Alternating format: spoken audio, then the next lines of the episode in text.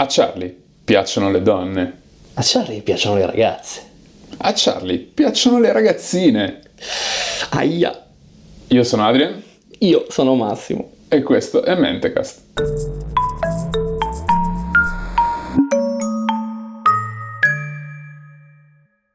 Charles Spencer Chaplin.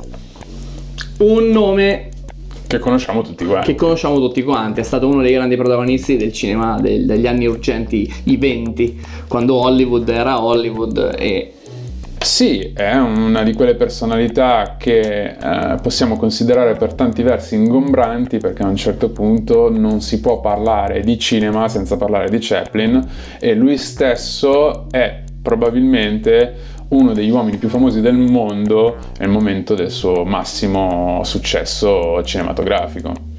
Uno dei volti sicuramente più riconoscibili. Diceva di se stesso che si riconosceva eh, la sua faccia in posti dove non si riconosceva la faccia di Gesù.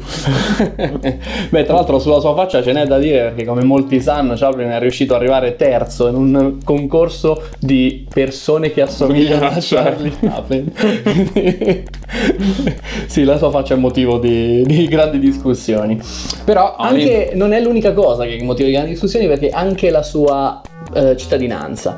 Lui è inglese e vuole rimanere inglese per tutta la sua vita, nonostante prenda un sacco di soldi da, dall'America per quanto riguarda i film, lui uh, non borserà sempre tutte le tasse in, in, Inghilterra. Sì, ma non è soltanto un attore, non è soltanto un regista, è anche un musicista perché lui compone almeno due canzoni di grande successo che sono una uh, Smile che è la più famosa per, uh, per l'interpretazione di Nat King Cole e Michael Jackson e poi c'è questa canzone che si chiama eh, This Is My Song cantata da una certa Petula Clark che ha fatto anche il primo posto nelle classifiche quindi sono andato a sentirla, non la conosco, però... Io ancora non la conosco perché non sono andato a sentirla. però il problema con Charlie Chaplin è che lui ha degli inizi che sono molto molto difficili. Sì, ha un'infanzia durissima, il padre muore di problemi legati al fegato e al suo alcolismo sì. eh, già quando il ragazzo, Charles era molto giovane. La madre non si sa bene che lavoro fa, però probabilmente eh, è quel lavoro lì. Probabilmente era una prostituta e in realtà poi passerà gran parte della sua vita in un manicomio. Sì e Charlie viene affidato a istituti orfanotrofi, sì. eh, ci, sono, ci, sono, momenti in cui viene affidato al fratello che è soltanto 4 anni più grande di lui. Insomma, una vita travagliata in cui lui deve, deve cavarsela da solo Però e sviluppa un ego. La spunta perché appunto ha una personalità molto molto forte, è molto sicuro dei suoi mezzi e riesce a farsi notare, riesce a farsi notare da diverse troupe perché è un grande intrattenitore, è un buon ballerino, è un buon mimo e è così che comincerà la sua carriera, che poi tutti quanti conosciamo perché questa non è una puntata dedicata alla carriera di Chaplin, però... Ha un altro dettaglio che ha di grande esatto. Chaplin. Ci sono altri dettagli che sono i dettagli sui quali ci concentreremo oggi. Allora, per introdurre questo dettaglio diremo soltanto alcune delle amanti confermate, perlomeno quelle che sono riuscite a trovare, che sono tutte attrici famose di Hollywood. Eh, velocemente parlo di Paula Negri, Mary Collins, Claire Windsor, Claire Sheridan, Louise Brooks, Edna Purviance e Peggy Harris Joyce, che ricordiamo per il suo intervento durante un gran galà eh, nel quale andrà da Charles a chiedere ma è vero che ce l'hai grosso come quello di un cavallo? Altre due citazioni importanti eh, in questi termini sono quella di Louise Brooks e quella di Anna Purvians che in realtà vogliono dare due interpretazioni eh, diametralmente opposte sul personaggio e su questo piace, vorrei, vorrei mm. soffermarmi. Mm. Eh, Charlie Chaplin non è Uh, paradossalmente non è in bianco e nero, non è, uh, non è, uno tutto buono, non è uno tutto cattivo. Nella sua vita si è comportato in maniera diversissima, con persone diversissime e probabilmente coesistono in lui due personalità molto, molto contrastanti. Infatti, uh, Louise Brooks in una intervista si dichiarerà terrorizzata dalla sua rossa erezione brillante nel buio, in cui praticamente lui ha, sembra che abbia abusato di lei per del tempo. Ma perché si di- dipingeva il, il pene con della tintura di iodio? Eh sì, perché doveva andare con le sue dichiarate 2000 amanti Esatto. e eh, la tintura di iodio è un disinfettante, Esatto. quindi diciamo gli permette di rifarlo a dispetto dei batteri. Eh, l'altra invece, Anna Purviance, racconta di un Chaplin che è confidente, amico, sostenitore. Eh, Sì. Charlie la aiuta nei momenti di difficoltà con dei soldi, gli- le permette di lavorare e restano in eh, grande rapporto anche dopo che la loro relazione termina. Sì, Quindi- perché loro non si sposano, però in realtà continuano a collaborare nonostante Chaplin abbia diverse avventure. Alcuni dicono che fosse il suo grande amore, Sì, però... però sia da un piano professionale che a livello umano. Sì, insomma. Non è una persona solo eh, maniacale da tanti punti di vista. Ma, Ma- in particolare io vorrei soffermarmi oggi sui quattro grandissimi matrimoni di questo personaggio, perché questi hanno quasi, Quasi tutti tre su quattro. quattro hanno un dettaglio in comune che fa fare spallucce a tutti noi. Eh, sto parlando delle età ah, delle ragazze con cui lui si è sposato. La prima, la nostra Mildred Harris. Mildred Harris, partiamo subito con lei. Eh, Mildred Harris viene conosciuta quando lei ha 14 anni Mm. e sposata due anni dopo. Eh, Mildred Sì, Harris. perché ricordiamo che in tutto questo l'anno del matrimonio e l'età in cui si sono sposate non, non combacia necessariamente con l'anno in cui sono state conosciute e in un qualche modo avvicinate, ecco. No. Eh, Mildred Harris eh, in realtà sembra che abbia portato un po' al matrimonio lui dichiarando una gravidanza che però poi non va in porto. Esatto. Eh, subito dopo il matrimonio però non, non tarda a firmare un contratto all'insaputa di lui Con un altro agente con un tale di Chaplin. Myers Esatto. che eh, fa particolarmente arrabbiare il nostro Charles Sì, più che altro perché questo Myers per promuovere il film in cui sarà protagonista la nostra Cioè lui non parla, Mildred de- Harris, non parla di Mildred Harris, no, parla della moglie di Charlie della moglie di Chaplin. Chaplin. Esatto. Sfruttamento dell'immagine altrui, così, pronti via. Riusciranno però ad avere un figlio assieme alla fine, anche se Un figlio che però nasce deforme, Esatto. Delle gravi malformazioni, campa per tre giorni, dopodiché spira. Eh, soprannominato il Topolino dalla madre così rassicurante Mildred Harris, poco dopo lui eh, riesce a ottenere il divorzio, tra l'altro anche a seguito di una scazzottata con l'agente di lei. sì, in cui lui era da- dalla parte sbagliata della scazzottata. diciamo. Ok. la seconda Ma parlaci un attimo della nostra grande protagonista. Sì, la nostra grande protagonista è tale Lilita McMurray, che passerà alla storia più come, conosciuta più, dai più come Lita Gray, eh, che viene conosciuta da Chaplin in realtà quando è molto molto molto giovane, 7 anni, eh, Chaplin la usa in diversi film eh, come comparsa, diciamo senza nome, così e eh, in un qualche modo a poco a poco Chaplin comincia a sviluppare una certa, un certo affetto per questa, per questa ragazza, per questa bambina. Eh, diciamo le cose come stanno. Eh, insomma, si invaghisce, si invaghisce di una ragazzina. Non è la prima, non sarà l'ultima, ma in effetti, quando lei finalmente fa 16 anni, eh, sempre accompagnata dalla sua dolce, docile madre, Sì. Nana. eh, Nana non è un aggettivo, Ma è il nome. è il nome di questa donna. eh, istruita un po' se vogliamo secondo qualcuno all'arte della seduzione dalla propria madre Sì. insomma lei riesce a fare breccia nel cuore e nei pantaloncini diciamo Perché la questione è proprio questa, pare che si sapesse che Chaplin avesse un'inclinazione per eh, le ragazze molto molto giovani e quindi in un qualche modo il sospetto è che la madre di questa eh, Lilita ci eh, volesse capitalizzare sì, sopra. gliel'avesse proprio messa davanti fino a che eh, non, non è successo o patatrac. O patatrac. o patatrac. come dicono a Hollywood. Esatto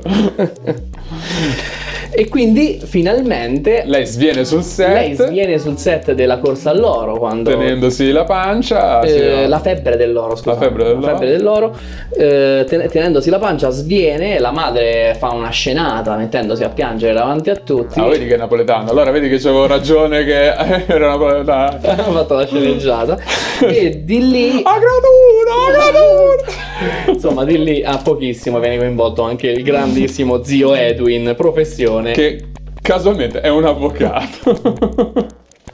Chapeau a Nana che ha architettato tutto veramente mastermind. Ehm, che succede? In questo, in questo frangente Chaplin non può fare orecchie da mercante, quindi prende, scappa crede, cerca di farlo di nascosto, ma in effetti deve fare un matrimonio alla bene e meglio, si In mette Messico. in Messico per, per far prima e per stare lontano dai giornalisti, ma Che non funziona. non funziona perché lui i giornalisti li trova in chiesa praticamente, Mm. chiesa è comune dove, dove va. E si sposa all'interno di sorrisi di circostanza e fugge letteralmente in macchina, ma la notizia viene telegrafata immediatamente. Il problema è che a quanto pare, secondo alcune fonti, eh, il nostro, in questo caso Hollywood Babylon, che è uno dei libri che abbiamo consultato, è che eh, sostanzialmente la famiglia al completo dei McMurray gli colonizza casa. Lui ha una villa a Beverly Hills con 40 camere e ci stanno dentro 100 persone. ampiamente, ampiamente tutta la famiglia No, no, non, non parlavo della potenzialità, io parlavo del fatto, cioè questi i McMurray, che come sai le famiglie irlandesi sono molto strette in termini di figli, e insomma colonizzano casa Chaplin e gli fanno delle feste dentro in cui lui esplode di rabbia più di una volta. Ma soprattutto c'è sempre Scappa. la madre in casa e quindi questo matrimonio in un qualche modo, questa, questa vita di coppia è sempre lì con la, con la suocera. Con la fianco. suocera che non solo eh, pre- provvede a essere presente, ma tiene un diario di tutte le liti e di tutte le magagne della coppia tra Charlie e Lita, col risultato che eh, lei riesce Per niente pianificata, eh, per niente cosa. pianificata, lei riesce addirittura a tenere un frasario di tutte le porcate che lui vuole sentirsi dire e fare a letto e delle cose che richiede a lei. Ora, ripeto, Charlie Chaplin non è uno stinco di santo. No. E, eh, No, emerge, però- questo emerge. Ora è vero anche che dentro la camera coniugale saranno anche fatti loro e, Nana- invece no. Eh, no, però Nana eh, fa queste cose qua. E, niente, insomma, divorzio costosissimo. Quando arriva il momento di divorziare, soldi, forse il più costoso per l'epoca, eh, documentato come uno dei più costosi Tra l'altro l'epoca. fammi aggiungere che queste, queste pagine di questo diario in cui c'è annotato tutto viene anche diffuso pubblicamente. A un certo punto sì, Perché- durante il processo viene, prima del processo viene diffuso Viene da diffuso, una cioè- casa editrice di Eh, materiale pornografico. editrice di materiale pornografico stampa un, un pamphlet di 42 pagine in cui c'è tutta la rava e la fava della vita sessuale di Charlie Chaplin. Cioè, ma ti rendi conto? Eh, questo è veramente un abuso reale, eh, ma Per niente pianificato. per niente. costituisce prova per il tribunale, non ce n'è. Quindi, ah, vistosi alle strette con le spalle al muro, Charlie cede. Dà un sacco di soldi alla, La famiglia alla McMurray, tutta cioè, intera. Tecnicamente li dà alla ex moglie, Però- di fatto i soldi verranno spartiti almeno tra i nostri tre protagonisti, che sono Lita stessa, Nana e lo zio Edwin. Ehm, Tra si parla questa- di 625 mila dollari per qualcuno, un milione per altri eh, sul, eh, su quella lettera che abbiamo visto, su quella, mm, come dire, su quella stampa che, di cui Ah, è presente. sul pamphlet. no, non su un Ah. pamphlet, quello che esce dal tribunale. Ah, sul, ah sì, sul... Adesso non mi viene il, il termine corretto Sì, giuridico, però il- insomma eh, esce un documento su cui ci sono Il verbale. più, grazie, verbale, sul verbale del, più del di tribunale. 800 mila dollari. Mhm. Comunque non, sappiamo come, come- quale sia la realtà sulle cifre, ma di fatto eh, Chaplin esce da questa vicenda con il portafoglio vuoto e i capelli bianchi perché letteralmente lui dallo stress si incanutisce precocemente.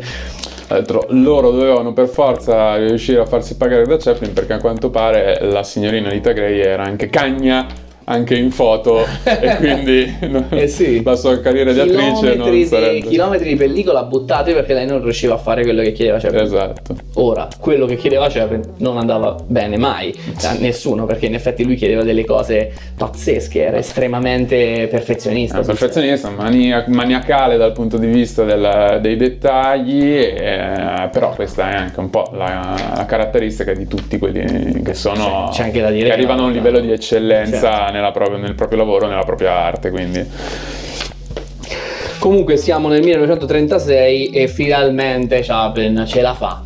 A fare cosa? A sposare una maggiorenne. bravo, bravo, mi hai anticipato. Stiamo parlando di Paulette Goddard, viene sposata quando lei ha 22 anni. Eh, questo perlomeno e comunque significa si che eh, l'ha conosciuta prima. l'ha conosciuta prima, quindi poteva essere ancora, diciamo, Ce n'ha- 18, 17. Secondo me 17, punto su 17. Perché sennò mi rovina la media. Comunque, sì, Chaplin eh, in realtà non si riesce a essere certi sull'ufficialità di questo matrimonio. Questo voglio dire perché oh, in un'occasione a Paulette Goddard viene richiesta una- un incartamento ufficiale, un certificato di matrimonio e lei dice di averlo perduto e non lo trova. Mhm. E in effetti Chaplin si nega anche da questa faccenda.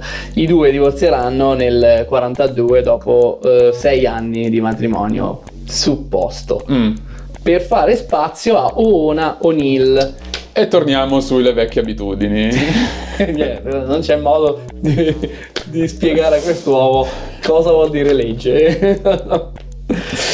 Eh, Oona O'Neill in realtà è un matrimonio che va avanti bene, cioè nonostante... È l'ultimo matrimonio di Chaplin. È l'ultimo, ma è anche quello più duraturo. Finirà quello- nel cioè, 77 quando, quando so- Chaplin lui muore. Esatto. E eh, questo matrimonio gli dà anche otto figli. Eh, quando ricordiamo con Lita ce n'erano stati due. Mhm. Eh, e questi otto figli veng- cioè, beh, vengono su e ognuno farà le proprie carriere. È da questo matrimonio il lignaggio dell'attrice che ha fatto anche Game of Thrones. qui volevo arrivare. Lei Come si chiama il personaggio?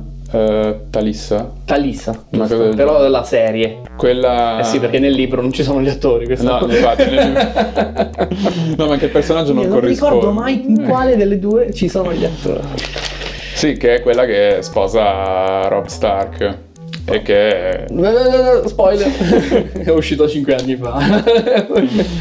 Comunque, insomma, tutto Che questo- noi conosciamo sotto il nomignolo di. no, non si può dire, non si può dire.